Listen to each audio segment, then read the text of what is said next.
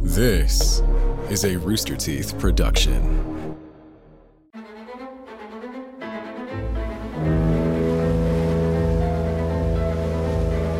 May 29, 1914. The RMS Empress of Ireland had set sail from Quebec to Liverpool with more than 1,000 passengers on board. Two years after the Titanic disaster, the Empress and other ocean liners had been outfitted with a number of safety measures to ensure that such a catastrophe would never happen again. It didn't work. The Empress of Ireland would be involved in a horrific shipwreck, this one nearly as devastating as the Titanic. Yet, for a number of reasons, the Empress of Ireland's story hasn't been as widely told as the Titanic's. Until now, baby. I'm Charlotte. I'm Patrick. I'm Brian. Ahoy and welcome aboard Ship Hits the Fan, a podcast about some of history's most notable uh ohs and whoopsies on the high seas. I'll keep it brief this time and just say this Canada cannot catch a break this season.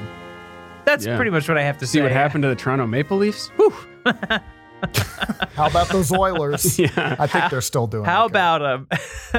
uh, also, I want to say most of our episodes deal with death in some fashion, but there's a couple like harrowing first person accounts in this story. It's been a long time, but you know, figured I'd give you a heads up. Yeah. And uh, while you're here, you know, do the usual, the rate, the review, that Mhm. kind of stuff. Uh, follow us on social ship hits pod. And uh, we got some merch. We got a We have hoodie merch. and a shirt. Go check that out. the Twitter account is is just about at 2750. I think we could get to 3k reasonably. That's it? It's all part of the plan to get to a mill. so long? Season three. We Yeah. are not making it. I have more followers than that, and I've tweeted four times in my life. and they're all pretty good. oh, yeah. They're all following for that profile picture, baby. Oh, yeah. But but yes, please review the show. Please rate the show. Uh, please follow the show. Download the show. Love the show. Respect the show. Live it. Tell a friend. Make your it mom. part of your identity. Make Yeah. liking this show part of your identity, an Yes. inseparable part. Yes, yes, Yes. I want heavy tribalism around ship hits the fan. Yo, if somebody says anything negative about us, you are not their friend anymore. And if someone says anything positive about another podcast, you should jump in there and really obnoxiously tell them to go out- listen to this one instead. no, however, though, if you know if things get a little hairy for you, we will not be there for you. No, we're going to we deny, do not deny endorse everything. any of your actions. Yeah. You don't have any patches on your uniform. You're going in there, and if you get captured, it's not. We're not going to come get you. no, Oh, no, no. An independent operator. This is real That's Black right. Ops stuff. Yeah. So, the Empress of Ireland is one of two ocean liners, along with the Empress of Britain, that were built in Glasgow, Scotland by the Fairfield Shipbuilding Company. They were originally planned to be named Empress of Germany and Empress of Austria, but a policy was implemented by the company that Empress named ships had to be named after a dependency or colony of the British Empire. Very weird policy, but you know, imperialism is one hell of a drug. I And just- Charlotte likes imperialism. Yeah, I'm I'm actually the a big big fan. Yeah, I like colonialism and hmm th- that's my identity. That's your thing. That's my thing. Yeah. Yeah. I'm sure the Irish loved this ship. Oh, I'm yeah. sure yeah. Oh, they yeah, absolutely certainly. dug it. Yep. Guys, look. It's it's yours. It's not, but like it's yours. Yeah. Sean, what's that in the distance? Oh, no. That's the Empress of Finbar, Ireland. come look. Doesn't it make you feel proud?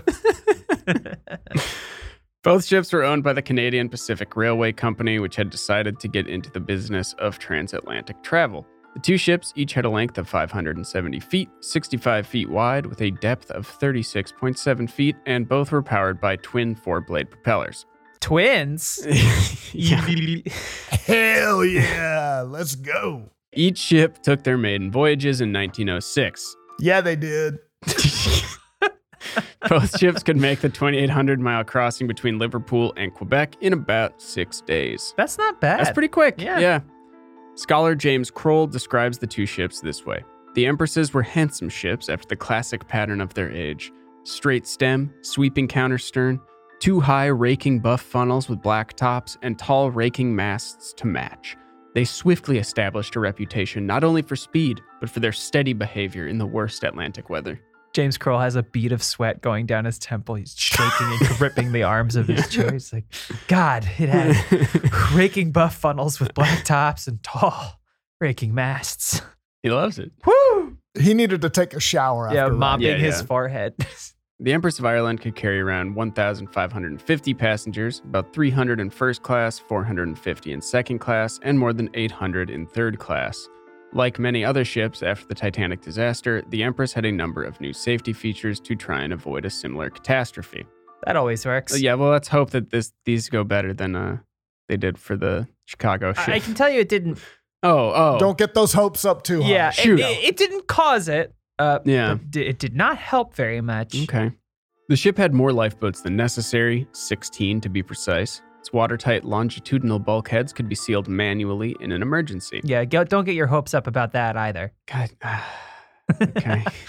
What's more, the Empress's crew were also trained to respond to a crisis, and the ship was upgraded in 1912 with state of the art life jackets and new steel lifeboats. More dangerous to me, Mm. steel. But I, I'm sure they knew what they were doing. You know, this is I'm not this a is sailing man uh, by trade. but marine steel. Steel. Yeah. This is sea steel. Steal from Pittsburgh, baby. Let's go. Thank God. Its main passengers were immigrants. By the time the ship sank, the Empress of Ireland was on her 96th transatlantic run and had brought a total of more than 100,000 immigrants from Liverpool to Quebec and nearly 70,000 from Quebec to Liverpool. The ship was very popular and known for having a blend of comfort, speed in travel, and affordability, especially for third class passengers. Yeah, I was I was reading about this. They made like some some innovations in design to uh increase like space and stuff and they had they had a big sandbox below decks for the children and That's not true. plenty of smoke. No, they did have a big sandbox. did they Yeah, really? no, they really did. Oh my They- God. They, had a big sandbox for Hell the yeah. for the kids. With state of the art urine draining Oh, technology. yeah, I don't know if that was specifically for third class children, but there was a big in ship sandbox as well Great. as third class smoking rooms, pianos below deck. I think their innovation too was that they didn't treat the third class passengers completely like garbage. Like animals? Yeah. yeah. they tried to. I mean, there was still very much class divisions. Like you did not mix with like Oh, the heavens first no. class or the second class. But yeah, you weren't herded in like livestock. And then locked in when the ship sinks. Right. No, it was Yeah. it was a I I mean it was it was a smart policy. I mean, uh Kroll, our pal, uh talks about it a bit soon. Yeah, he said of the ship, the Empress never aspired to the standards of ostentatious luxury that were the mark of the gigantic superships competing for the rich New York market, but they did establish an unchallenged reputation for something that early 20th century travelers understood and appreciated, namely solid comfort. In fact, the Canadian Pacific Railway Company made a specific effort to make their third class passengers as comfortable as possible, considering they made up a majority of the passengers. Huh. Yeah.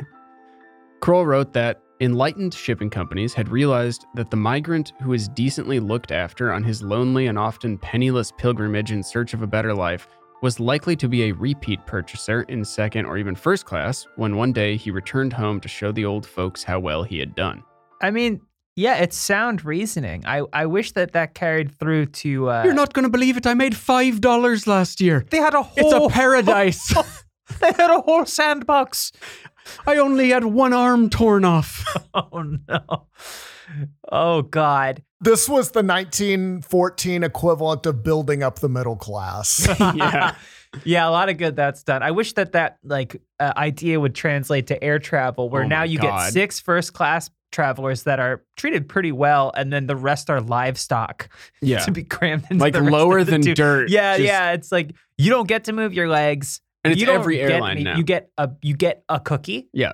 Oh, a biscuit. I actually really like the biscuit. Let's talk to let's get let's talk to Gus about that. Let's talk to Gus about All that. right. Let's Well, talk. yeah. Not And- and, Chris. and if your No. knees touch the seat in front of you, you will be detained. Oh, 100%. a woman put down And you my should be. seat accidentally. She tried to lean back while I was s- resting next to her, and she rocked my entire seat back. This No. isn't a plane. This isn't a plane podcast. Oh, then we Okay. crashed Oh, okay. into the ocean. The captain of the Empress was Henry George Kendall, who by this point had decades of experience, starting when he was 14. Boy, Presumably captain. not as a captain, but I guess you never know in this in this time. They promoted him quick back then. Yeah, He was probably out of college by I then. mean, he was you know. middle aged at this point. yeah, and well, you were Yeah, dead totally. by 40, so Yeah. Well, I guess early 1900s was a little different than the Middle Ages. I guess.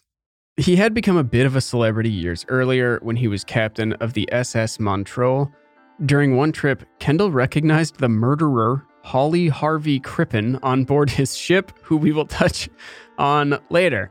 Crippen was a fugitive from London, and Kendall used his ship's wireless radio to notify authorities. Yeah, That buckle sounds like up. a murderer. the the honorable Holly Harvey mention- Crippen. The yes, the- he was a homeopathic doctor. Oh, and good. The honorable mention today is a ride. It would be in an. It's definitely the a full episode for a different podcast. Yeah, sure.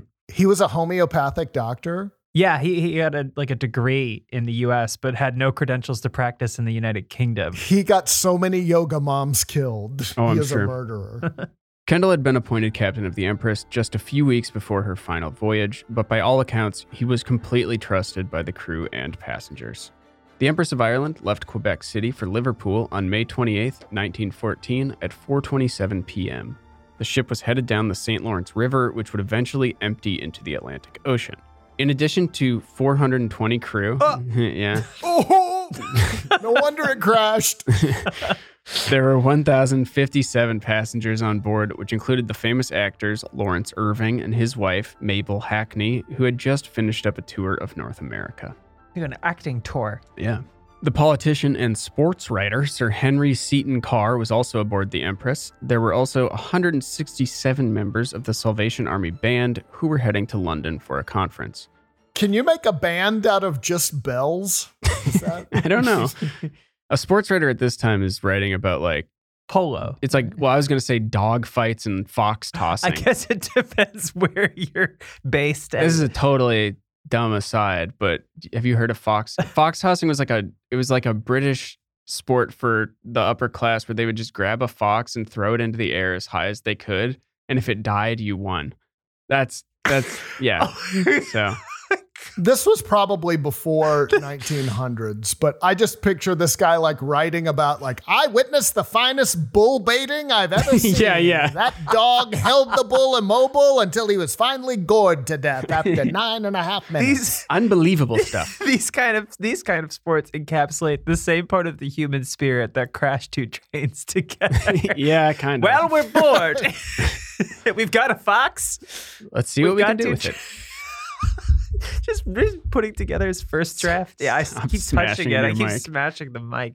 It's so funny. Just that idea that like everything in nature is there to serve you and is there for your enjoyment. It's like me and Minecraft, I guess. I don't, but that's how they treated the entire planet. Yeah. yeah, if you can't eat it, you can toss it. hmm Meanwhile, heading the opposite direction into Quebec was the SS Storstad, a cargo ship that transported coal back and forth from Britain and Canada. Her captain was Thomas Anderson, who had- Mr. Anderson. Yes.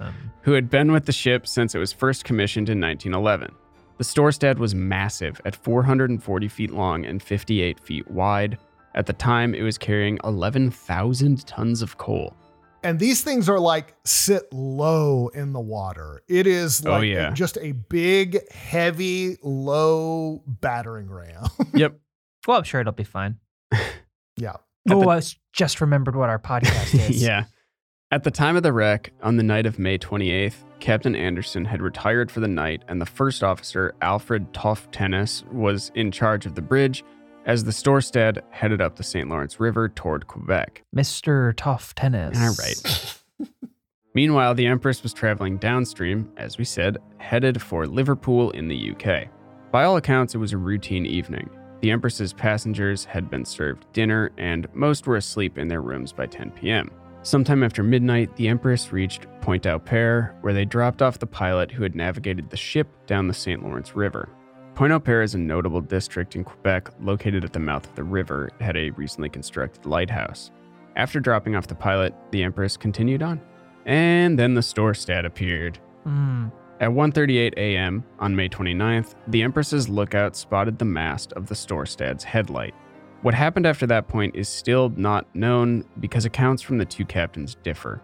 The two vessels continued to head toward one another, and just a few minutes later, at around 1:47 a.m., a thick fog blanketed the river, which hid the ships from each other. Oof. Yeah. Setting us up for not a good situation. Yeah.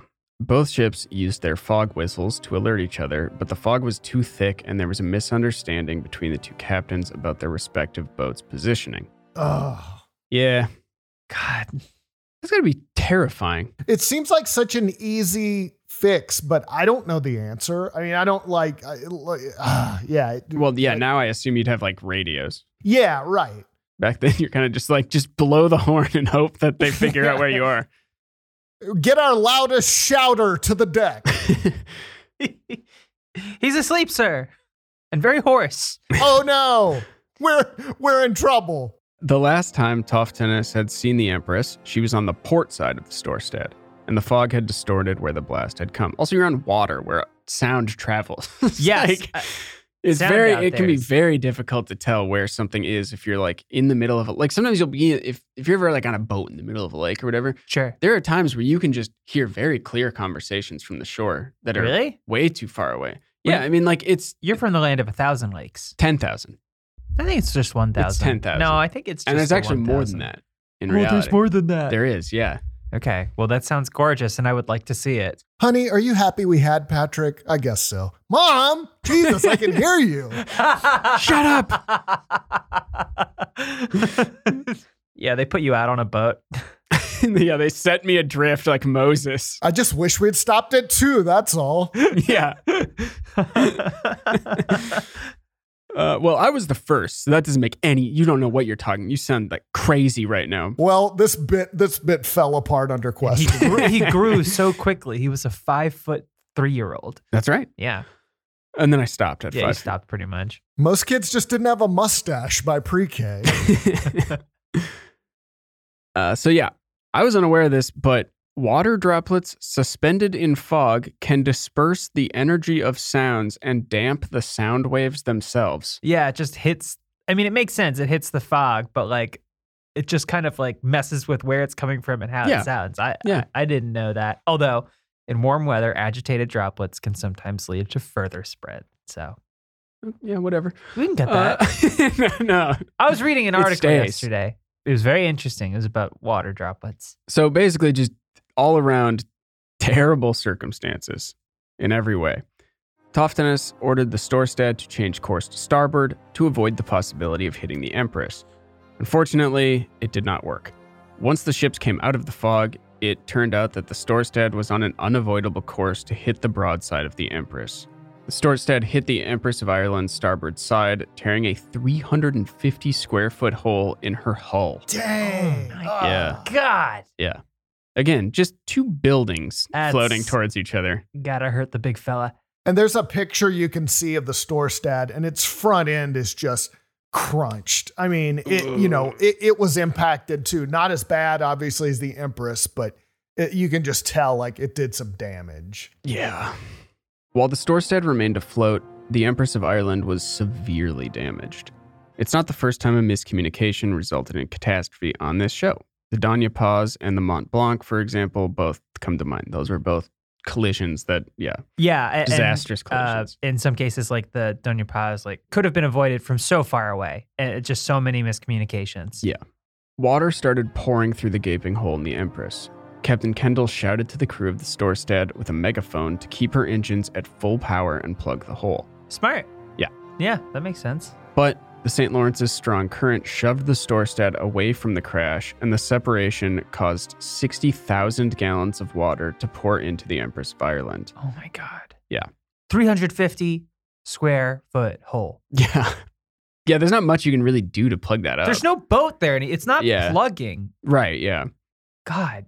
Passenger Alice Bales, who was 21, later said, I was traveling second class with three others in my cabin. I was sure something was wrong when the blow occurred. When I heard the vessel's siren blowing, I jumped up in my bunk, took a life belt from the rack over me, and threw the others to the girls. They did not want them at first. I was serious and made them put them on, and as a result, they are saved. Really impressive. Yeah, you don't want to be the person who's like, let's just wait and see what happens just shoving her just away. grab while the you're life asleep. vest. Yeah, just grab the life Alice. vest and go to the deck. Alice, go away. yeah.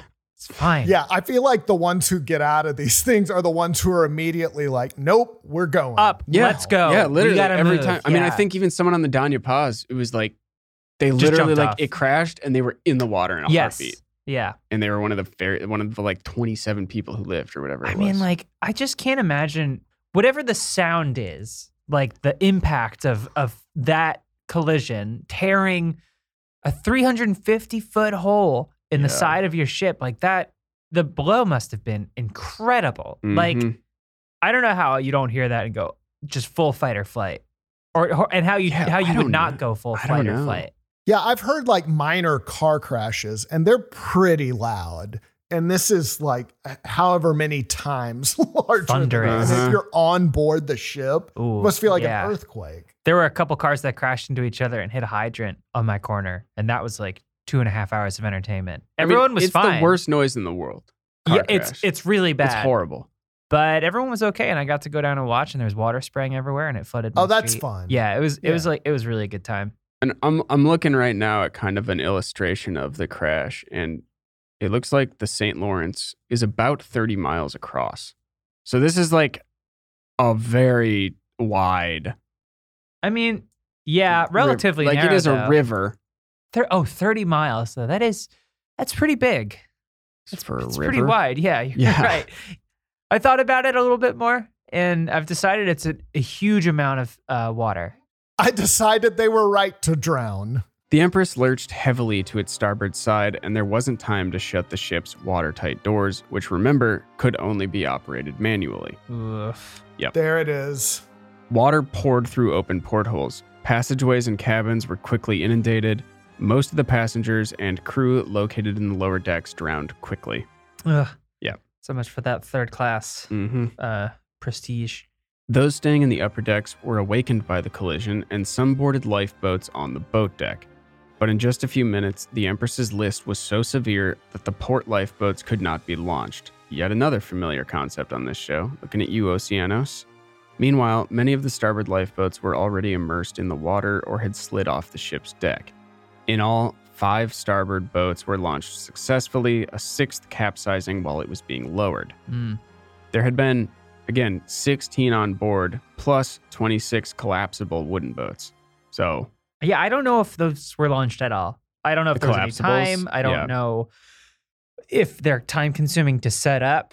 But I think it takes it does take some time. It's not like an inflatable raft. It's it's like collapsible. It's kind of portable, but you still have to like yeah, certainly. Yeah. And so I can't imagine them being too much use. Mm-hmm. Things got worse very quickly. Power on the Empress went out after about five or six minutes, and the ship plunged into darkness.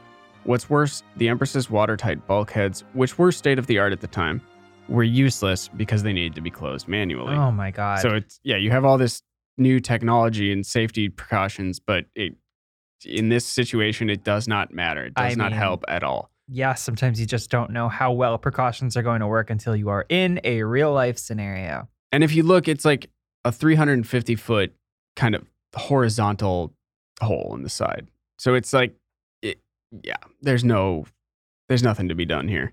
So about 10 minutes after the crash, the ship lurched violently onto its starboard side, coming to a temporary rest. Passengers and crew crawled out of portholes onto the ship's port side. It seemed like the Empress had run aground. But just a few minutes later, around 2:10 a.m., just 14 minutes after the collision, the Empress's bow rose briefly out of the water, and then the entire vessel sank. Oh. Hundreds Oh, of people were thrown into the water. Bales later recounted her own harrowing ordeal. How I got into the water, I do not know. I was getting away from the swarm of people who were around the ship when a big man, wounded in the head, approached and clung to me. I was trying to shake him off, for he was pulling me down when I saw his head fall forward. I knew he was dead. He drifted away and disappeared. I do not know who it was. It was horrible. Yeah. That that is that is one of the more haunting images Mm-hmm. that That's we've one you don't get uh, over. covered. Yeah. No. Oh god. The fact that he was still holding on, I mean, yeah, yeah, I'm sure at that point you've got a severe head and you're just just the final You have some instincts. autopilot Yeah. stuff going on there, yeah. Mm. Bales managed to swim to safety. She said, When the boat sank, the suction took me down. I involuntarily began to paddle with my feet and came to the surface. Then I saw a man swimming. It was then quite light. I watched him, and though I cannot swim a stroke, I imitated his arm motions and found I got along a little. I was picked up. I- so she didn't even know how to She swim. didn't know how to She taught swim. herself how to swim in the God. moment. This is insane. Who I is mean- this woman? This she's amazing. Alice Bales, yeah, she's number one in my book. She's hero of the show. Well, Maybe- I mean, just like Maybe saved the her best friends. instincts in the world. Yeah, Like, involuntarily, my feet began Yeah. to paddle. Like you want to talk about, you want to talk about autopilot. That's the human body being like, you don't know how to do this. I do. yeah. Let me get you to Yeah. the surface. Just like, and then just seeing another guy swimming and oh, being that's like, weird. What's that "Okay, guy doing? I can do that. Why not mo- put my arm up? Uh, Yeah. Turn my head to the left, and I. Oh, Good lord. that's amazing. insane. shouts out! Shouts out, Alice. Yeah, big ups, Alice. Big ups to Miss Bale. Bales. Bales. The Storstad stayed afloat, and its crews used the ship's lifeboats to pull survivors out of the water. Two steamers owned by the Canadian government picked up the Empress's emergency signals and were the first to arrive on the scene. One, the Eureka, rescued 150 people from the water. Captain Kendall was on the bridge of the Empress at the time of the collision and quickly ordered the lifeboats to be launched. But when the Empress of Ireland lurched onto her side, he was thrown into the water. When the ship began to sink, he was taken down with the current. He managed to resurface and clung to a wooden grate long enough for crew members aboard a nearby lifeboat to pull him in. Kendall took command of the small boat and began rescue operations. The lifeboat's crew successfully pulled many people from the water. When it was full, Kendall ordered them to drop off survivors at the Storstad. Upon first boarding the Storstad, Kendall reportedly stormed to the bridge and said to Captain Anderson, You have sunk my ship. Mr. Anderson. Mr. Sunk my Anderson. ship. Thi- this is I, I say this this puts Captain Kendall up there with sort of up there with Captain Lawrence of the Peter Iredale for me with just like excellent one-liners. Same to so you same could be said about the captain of the Edmund Fitzgerald with like the final words, but like oh, yeah. in the middle of rescue efforts being like Okay, hold on just one sec. I'll, you guys go ahead and rescue more people. I have one thing I need to do. Yeah, I And then gotta go goes- talk to- I gotta go talk to I- someone. I gotta go see a man about a boat. you just pointing up at the bridge and marching along and just God Sir, you have sunk my ship. slaps him across the face. yeah. As he's removing his glove while he's saying, it. Yeah. I mean, this is the worst night of his career, I would assume. Uh, yeah. And maybe life, uh, probably. And Mhm. so, like, yeah, he's probably pissed off. Yeah. he he also acted how you would want a ship captain to act. Like he got thrown off the ship, seemingly very legitimately, Mhm. managed to surface, got got rescued, and then immediately like took control again. It was like he was the person in charge. Yeah. Like, nope, we're doing this. Yeah. All right, now I got to go slap the other captain. All right, back to rescue. I have to t- throw the gauntlet down. So, as much as I'm sure that uh, Kendall would have loved to give Anderson a stone cold stunner and beat the throw him overboard or whatever, he Yeah. he did not, and he and the crew made a few more trips between Storstad and the wreck site to search for more survivors. Each time going back to the bridge. yeah, yeah. hey, I still got a bone to pick with you. But I gotta go save more people. In case your hearing isn't so good, son. Stone Cold said you just sunk the ship. He got on board, crushed a beer. One of his crew members is throwing him to him. Yeah, keep him coming. he, gra- he grabs a folding chair on his way to the bridge. Just Picks up a ladder off the deck. I love riding bikes. Used to be my main mode of transportation, but look, there's limits, right? Sometimes you just got too far to go, your butt gets tired, that kind of stuff, you know? And maybe you've looked at electric bikes, but they're too expensive. Not anymore, finally. There is an e bike made for everyone electric e bikes, and they start at just $799. They're the fastest growing e bike company in the US, and it's easy to see why. Electric e bikes are affordable, customizable, and ship free, fully assembled. Plus, they quickly fold in half. No bike rack or truck required. I can confirm, fitted in the back of my car. So leave your car at home, save on gas, and save the planet when you explore and commute on electric bikes. I've had my electric e bike for a few days now, and I love it. There's a bike path outside my house. I love taking it just to the store, around, to work, anywhere. Super fun to ride. Look, gas is expensive right now. This is a great alternative. I don't want to drive. I don't like driving. No one likes driving. I would much rather be biking. Like I said, I take it to the store, take it out on the weekends, whatever, you know, whatever, wherever I need to go. The electric e bike's mission is simple make e bikes accessible for everyone. They're surprisingly affordable. Like I said, they start at just $799. That is way less than the competition. They're adjustable and customizable, so they are comfortable even for people who don't normally ride bikes. And again, they fold up, ship free, come pre assembled, and pre charged. You will be on the road in no time. You just open the box, unfold it, you're good to go. It has really nice, big, thick tires. If you need to go over any terrain, snow, sand, whatever, they got you. You can go up to 45 miles at up to 28 miles per hour on just a four to six hour charge. Join the affordable e bike revolution. Go to electricebikes.com and use code SHIPHITSTHEFAN to get a free foldable, mountable bike lock with any bike purchase.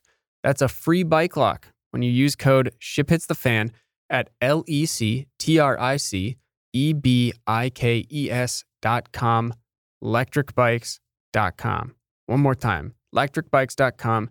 Use code SHIPHITSTHEFAN to get a free foldable, mountable bike lock with any bike purchase. A number of other ships on the St. Lawrence, as well as people on shore, were also quick to respond with help, but due to how quickly and violently the Empress listed and sank, the death toll was astoundingly high. Mm. In all, more than 1,000 people perished. Of the 420 crew members, 248 survived, including Kendall. 217 passengers survived out of 840, and only four of the 138 children on board survived the sinking. Oh, God. How does that? Probably poor. They probably got poor- I'm sucked guessing, under. yeah. Yeah. Yeah. It was probably mostly, yeah, like third class immigrant. Yeah, Yeah. that, that's a probably good spent point. every nickel they had on their tickets to get over. You Yep. know, Ugh. Oh, I also do, maybe maybe a lot of them couldn't swim if they were especially young. I, I'm not sure. Yeah. I mean, like it's the I- boat I read sucked that so it many was- people down. hmm yeah. I, I read it was also pretty common at the time for people to not know how to swim. Yeah, I'm sure. That makes sense. Among them were the actor Lawrence Irving and his wife Mabel Hackney. The couple reportedly held on to each other as they jumped off the Empress, but both drowned. Damn it. Were these were these like theater actors? I would assume if they were doing a tour, they might might have been theater I mean, actors. I don't even at this time. I- I guess it would have to be right. What year was this? 1914. Yeah, or they were called dramatists, whatever that is. Dramatists. Yeah, they, They were good enough to have their own Wikipedia pages, so Oh, they really? must have been fairly. But yeah, and like you can see, like they're they're they're like eight by twelves or whatever. Oh yeah, there it is. These are these are like people who refer to acting as the craft. One million percent. We're really into Shakespeare. Yeah. Mhm.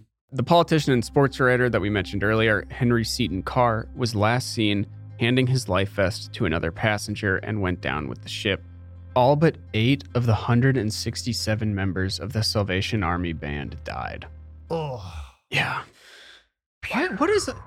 Musicians have such a bad, like, track record on ships. no, they saved the day last Except time. then sometimes yeah. they Yeah. also, yeah, I guess it's just so extreme. Put some respect on Moss Hill's name. Yeah. I'm gonna guess those old timey bands, though. You know, your big instruments and stuff. Yeah. They weren't sleeping with sousaphones on. Well, all right, They yeah, they sleep standing up. but they wrap around you. You know, that's not floating. yeah, yeah. Yeah, uh, as deceiving as it may be, they are shaped like lifesavers uh, and flotation That's devices, true. but they Yep. they are made of brass. yeah. they will sing. Not the most buoyant of metals. I might- a cl- Maybe a clarinet would float. No. I don't think you could h- use it to. It's made of wood. I well, it would. It's not going to float you. That's what I was just saying before you Oh, but I so got to it rudely interrupted first. me. You just said Interesting. no. Oh, Interesting. Brian, plug your ears. All right. Earmuffs. Oh. Okay. Historian Logan Marshall described the conditions of the dead, who were brought to the nearby city of Rimouski. A glance at the corpses taken in a walk along the line revealed the story of the collision and the incidents following. Almost all bore marks of violence inflicted by contact with parts of the wrecked ship or in struggles in the water. I mean, yeah, you're just in there. Everything is sharp, it's torn open. Yeah, it got really graphic. I didn't include suck because it was just sort of at some point it's just sort of I feel like Yeah. appreciate your inappropriate discretion. and disrespectful. But yeah, I think the point uh, that they were making was he thinks a lot of these people just got knocked around the ship from all the listing, from the impact, and it's like uh, a lot of the the big injuries were just colliding inside with things in the ship. Yeah. It's horrifying. Ugh. So let's get into the inquiry that happened afterwards. A commission of inquiry began just weeks after the disaster. It was presided over by the British jurist Lord Mercy, who had also been the magistrate at a similar hearing for the Titanic. Lord mercy. Yeah, with an S. Presumably a God fearing Catholic, right? Catholic? No, this is a British guy. Sorry. He's Protestant. Are Just you thinking of kidding? Lord mercy. Church of England. Yeah, okay, okay. You're right. You're right. You're right. You're right. You're right. You're right. The commission's report blamed Toftanis, who was the first officer of the Storstad, for changing course and also for not calling Captain Anderson to the bridge when the fog obscured the location of the Empress. In response, Captain Anderson was quoted as saying that Lord Mercy was a fool. Mm. I mean, yeah. Uh, however, a Norwegian commission instead blamed Kendall for not passing the Storstad port to port. So, I mean, it's just like a weird. Who asked like, them? the Norwegian. Well, I mean, I think the Storstad was a, a Norwegian ship. Oh. Yeah, it said it was owned by Canada early in the script, but that name is certainly Yeah, Norwegian. Storstad. Yeah, Yeah. that makes sense. So yeah, the, basically the the Norwegian people are saying it's the British fault or Canadian. I'm not re- Canadians' fault, I guess. Not And then their not their fault. The British slash Canadians are saying it was the Norwegians' fault. Mm-hmm. It was a Norwegian. It was uh owned by Nor- Norway. So yeah, Okay, got it. that's how Okay. they got That him. makes sense. I'm sorry. I'm sorry, Norway. And they sided with their guy. Yes. Little home cooking, we call. Little home refereeing. yeah. So the sinking of the Empress of Ireland is considered Canada's worst maritime disaster and one of the worst in all of nautical history. I'm assuming the explosion does not count as a maritime disaster here. I feel like they classified that a little bit differently from the Halifax explosion. Yeah. Yeah. That could also be a wartime thing, you know, who knows how they're classifying it. Wartime, a True. lot of But like yeah. casualties on land. It, it's Yeah, yeah. I think the lines get a little blurry. Yeah. Mhm. Its sinking brought about design changes to longitudinal bulkheads, considering that their manual operation requirement contributed to the sinking. Changes were also made to ship's bows, bringing the pointed stem of the bow up to the main deck instead of below the water line where it had been previously. Yeah, they were kind of like Greek man o' wars. like Yes. whether or not it was intentional, they were basically built like the perfect battering, Battering ram rams, to take out yeah, another ship. exactly. Yeah. Today, the Empress remains under the St. Lawrence River about 130 feet down. While its death toll was comparable to the Titanic's, the Empress was quickly forgotten by much of the world, probably due to World War I starting just months later in 1914. Something about a river that is 130 feet deep really spooks me that is rather deep, isn't it? for a river. Yeah. I'm- I mean, my granted, s- this is like the mouth of the ocean as well, but my sense of scale is so thrown off in Mhm. that that seemed less deep to me. But yeah, we are talking about the mouth of a river. Yeah. That is, I mean, I was looking, it really opens up. Yeah. Pretty drastically and pretty quickly. Mm-hmm. Rivers are scarier too to me than oceans because rivers, I think, are like snakes and mud, and snapping turtles and stuff. yeah, and Uh, it's, it's just you're thinking of right up on southern you. rivers. Big catfish. Yeah. yep. Absolutely. Meanwhile, the Storstad was repaired and sold to pay costs from lawsuits. It was sunk by a German U-boat in 1917 during World War One. So strange. Every single, like, I feel like 90% of the ships we covered, if they were repaired, were then sunk by a German U-boat. Yeah, they all had these epilogues. like every single one of them is sunk by a German U-boat years later. it's kind of insane how how all encompassing the destruction was at the hands of German U boats. I know. it almost makes it like I've I've looked at ships where it's famous shipwrecks, and like half of the famous shipwrecks are were sunk by German U-boats. It's like they run this gauntlet, and if they make it through to the end, like the German U boats are the last line of defense and they just eat everything up. Yeah, yeah, exactly. Anyway, that's Yeah. the Empress of Ireland. That's the Empress of Ireland. It is it is like just all around sad for everyone. Mhm. Like the the fact that the store sad was fixed, which yeah, like it was messed up. It was just crushed on the front, put back into service, sank. It just we ever see like an Bleak. F one fifty that gets into an accident with like a Prius, yes. and it's just like the Prius is annihilated, Obliterated, and then the yes. F one fifty has like a scratch on the bumper. Yeah. Yeah. That actually happened. Total aside. Um, we were, I don't know, my dad was driving us somewhere when we were kids. We had like a truck thing. And then um, there was a Porsche behind us. And then a guy in a pickup who was drunk smashed into the Porsche, which then smashed into us. yeah. But we had like some Oh. SUV. So this Porsche is Oh, annihilated. no. The guy was fine. Oh, good. The Porsche is completely Just annihilated. sandwiched. And then the the drunk driver's truck and our truck were like basically Pretty much unharmed. fine, yeah. Yeah. And then yeah, there's just this yeah. destroyed Porsche in the middle. Oh my goodness. But yeah, vehicles built for very different purposes. exactly. Yeah. Well, it's Ford Tough. All right. Charlie, you got an honorable mention. I do have an honorable mention, uh, which Oh, uh, Foghorn. Oh, yeah, yeah. Ew. that was how it sounds when it's distorted by water droplets. Sure. Ew. Mm. So we're going. To, we're going to stay in Point au Pair, uh, in that area for this one, and talk about Holly Harvey Crippen, the homeopathic doctor. Uh, and also a famous murderer, alleged and convicted, um, who we touched upon earlier in this episode. So, give you a little. This one's going to be a little bit more in depth, but This it's is a meaty just such a wild story. Um, Yeah. This is a great choice for an honorable mention too. Just like expanding. Oh, on- it's it's it just builds on on the world and the fact that Kendall is part of it. It's like we're better call Sauling it because this did take Yes. place Yeah. a few years before the events uh, of the episode with the Empress of Ireland. But so Crippen, like I said, a homeopathic doctor. I think he got a degree somewhere in the U.S. His first wife died in a stroke. Her name was Charlotte. Oh. Uh, I, I I- I'm about a century late with the name, Mm, but yeah. um, anyway, after she died, he married a singer named Corinne Cora Turner, and they later moved to England and continued um, their what seemed to be a pretty unhappy marriage. Uh, they were both Oh. engaging in simultaneous affairs. oh, sure. it could be being Polly. Don't judge. It could it could be, but if, when you know how the story ends, But it wasn't. Oh, okay. when when you All right. know what happens next, you can assume it wasn't great. Yeah. Uh, it wasn't a thruple. No. No.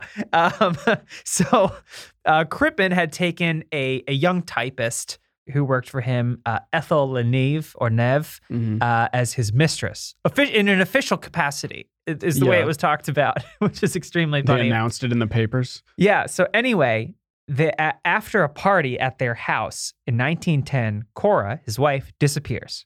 Oh. And Crippen claims, uh, when asked, that she'd actually died and been cremated in California Okay. but also his mistress now has moved in with him and is wearing her jewelry and clothing. Oh. Uh, so onlookers are suspicious. And so uh, one of Turner's friends, the strong woman, Volcana. what? yes. yeah, who, who, Was she you in know, the circus? maybe so. I Must mean, she be. has, there's photos of her. You can look at the uh, photos of Volcana. I didn't include her real name just because uh, this is brief and Volcana, why would you not use that name? yeah. Uh, anyway, she was like, someone should look into this. That doesn't sound right. And so Crippen was further investigated. And then when he was pressed by an inspector uh, by the name of Dew, who comes back later, Crippen changes his story and claimed that actually his wife was still alive, but that she had Oh. left him. And in his embarrassment, he had claimed that she had passed. What? He would rather say that she had died than deal with the social embarrassment of being left by his wife, Okay. I guess. And here's where it gets really wild the inspector buys the story. well, yeah. I mean, that's. I guess that's not that wild. yeah. Just the ineptitude of law enforcement on display, even 100 years ago in England. Uh, Scotland Yard's finest. Anyway, Inspector Dew buys this story, but Crippen didn't know that. And had all Okay. and and took his young mistress and hightails it to Canada Sure. because he's like, there's no way that this guy is gonna buy this, even though he had. And so he he takes Lenev on the SS Montrose, a Canadian Pacific liner, the same company that owned and operated the Empress of Ireland, and the ship, as we know, was captained by Henry George Kendall.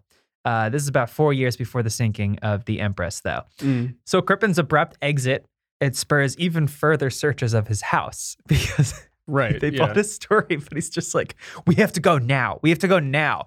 And on the third and final search, they find a human torso Oh. underneath Oh. On the third search? on the third search. yeah. okay. Yes. Once again, Scotland Yard's finest. They find a human torso underneath like the floorboards. It was like under brick. It was like, it was down there. Yeah. It was a, must have been a pretty thorough third search. Uh, and this was found and identified as belonging to Corinne Cora Turner. Yeah. Oh, if he hadn't freaked out and left, they he would, would have never been, have searched he would have the gotten out house. scot free. Yes. Comedy of errors. Yes. And so they become known fugitives. And who knows of these fugitives? Captain Kendall, who's captaining the SS Montrose, which Crippen now is aboard. Yeah. And with him is Lenev, who is dressed as a young boy. um, with Okay. she has a mustache and I think a beard. there was like a, Oh my a God. quote. It was a little bit hard to tell, but they ha- he had disguised his mistress uh, as a young man you know, to there's come a- with him to Canada. And there's like a quote of Kendall being like, I I mean, it was it wasn't convincing. No, I can't imagine a 1900 fake beard being convinced. They didn't have like what is it, spirit gum or whatever. Like this is not uh, like a Hollywood fake beard. This is like the Santa Claus costume you can buy at Yeah, charcoal just Target or s- yeah. pasted on her face. I, I'm impressed with Kendall though here because what did he have to go by to to recognize these people? I'm assuming like a drawing, Yeah, Maybe? I, I Yeah, I don't don't know. know. a description. Like this dude, like I mean, maybe there were really had- photos out there, but like they, they They- could I have had think there were photos. of them, There's but- plenty of photos of of Crippen uh, Yeah. around. Okay, they've okay, been they've all been maintained. Um, it- what's interesting? This is actually one of the first. In, so he he like you know contacts the authorities right from the ship while they're in transit. Mhm. Um, and this is I think the first or a- at least one of the first instances of wireless radio communication being used to bring uh, someone to justice. Oh. Oh Yeah. So uh, Captain Kendall, I mean, pretty pretty interesting figure. No wonder he was pretty famous. Uh, once once boy captain of of the Yeah. Canadian Pacific Line. Um, but anyway, the ship arrives in Point au Pair, and Inspector Dew, who had been duped Mhm. uh, not so long ago, boarded the ship in disguise as a pilot and then approached Crippen. And then it, it basically, Crippen folded immediately. He, he, he very willingly gave in to arrest. He was like, thank God that's over. He was like, Woo! the suspense was killing me. Mhm. And he was tried and convicted in four days and then was eventually hanged. Yeah. Yeah. That's- so that's I mean this that this all happened right around it, you know, where the Empress sank 4 years later. So a really wild like it's like Fargo. It's like you just take this small slice of yes. of an area and just the most insane things pass through it. Mhm. And you know, there's we are we don't have time to get into it on this show, our humble little shipwreck show. But there's a lot of like conspiracy now. There's qu- a question as to the validity of whether that was his dead wife's body.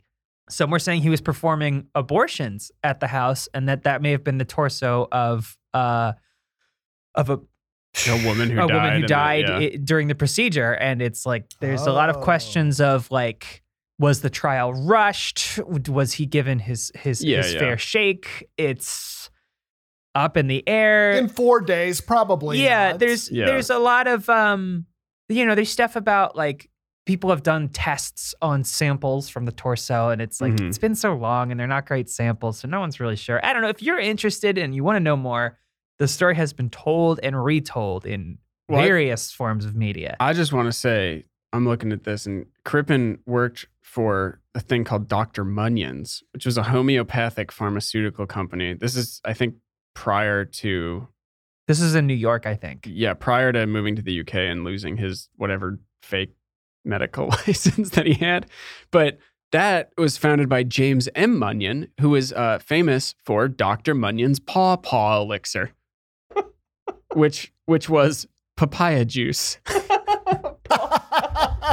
Did he sell it on the back of a wagon? he Uh, must have I don't know, but the Philadelphia Times did say that Professor Munyon is to medicine what Professor Edison is to electricity. Oh, no wonder the no wonder the inquirer won out He also he also uh, established in Philadelphia thank you uh, a industrial school for fatherless girls.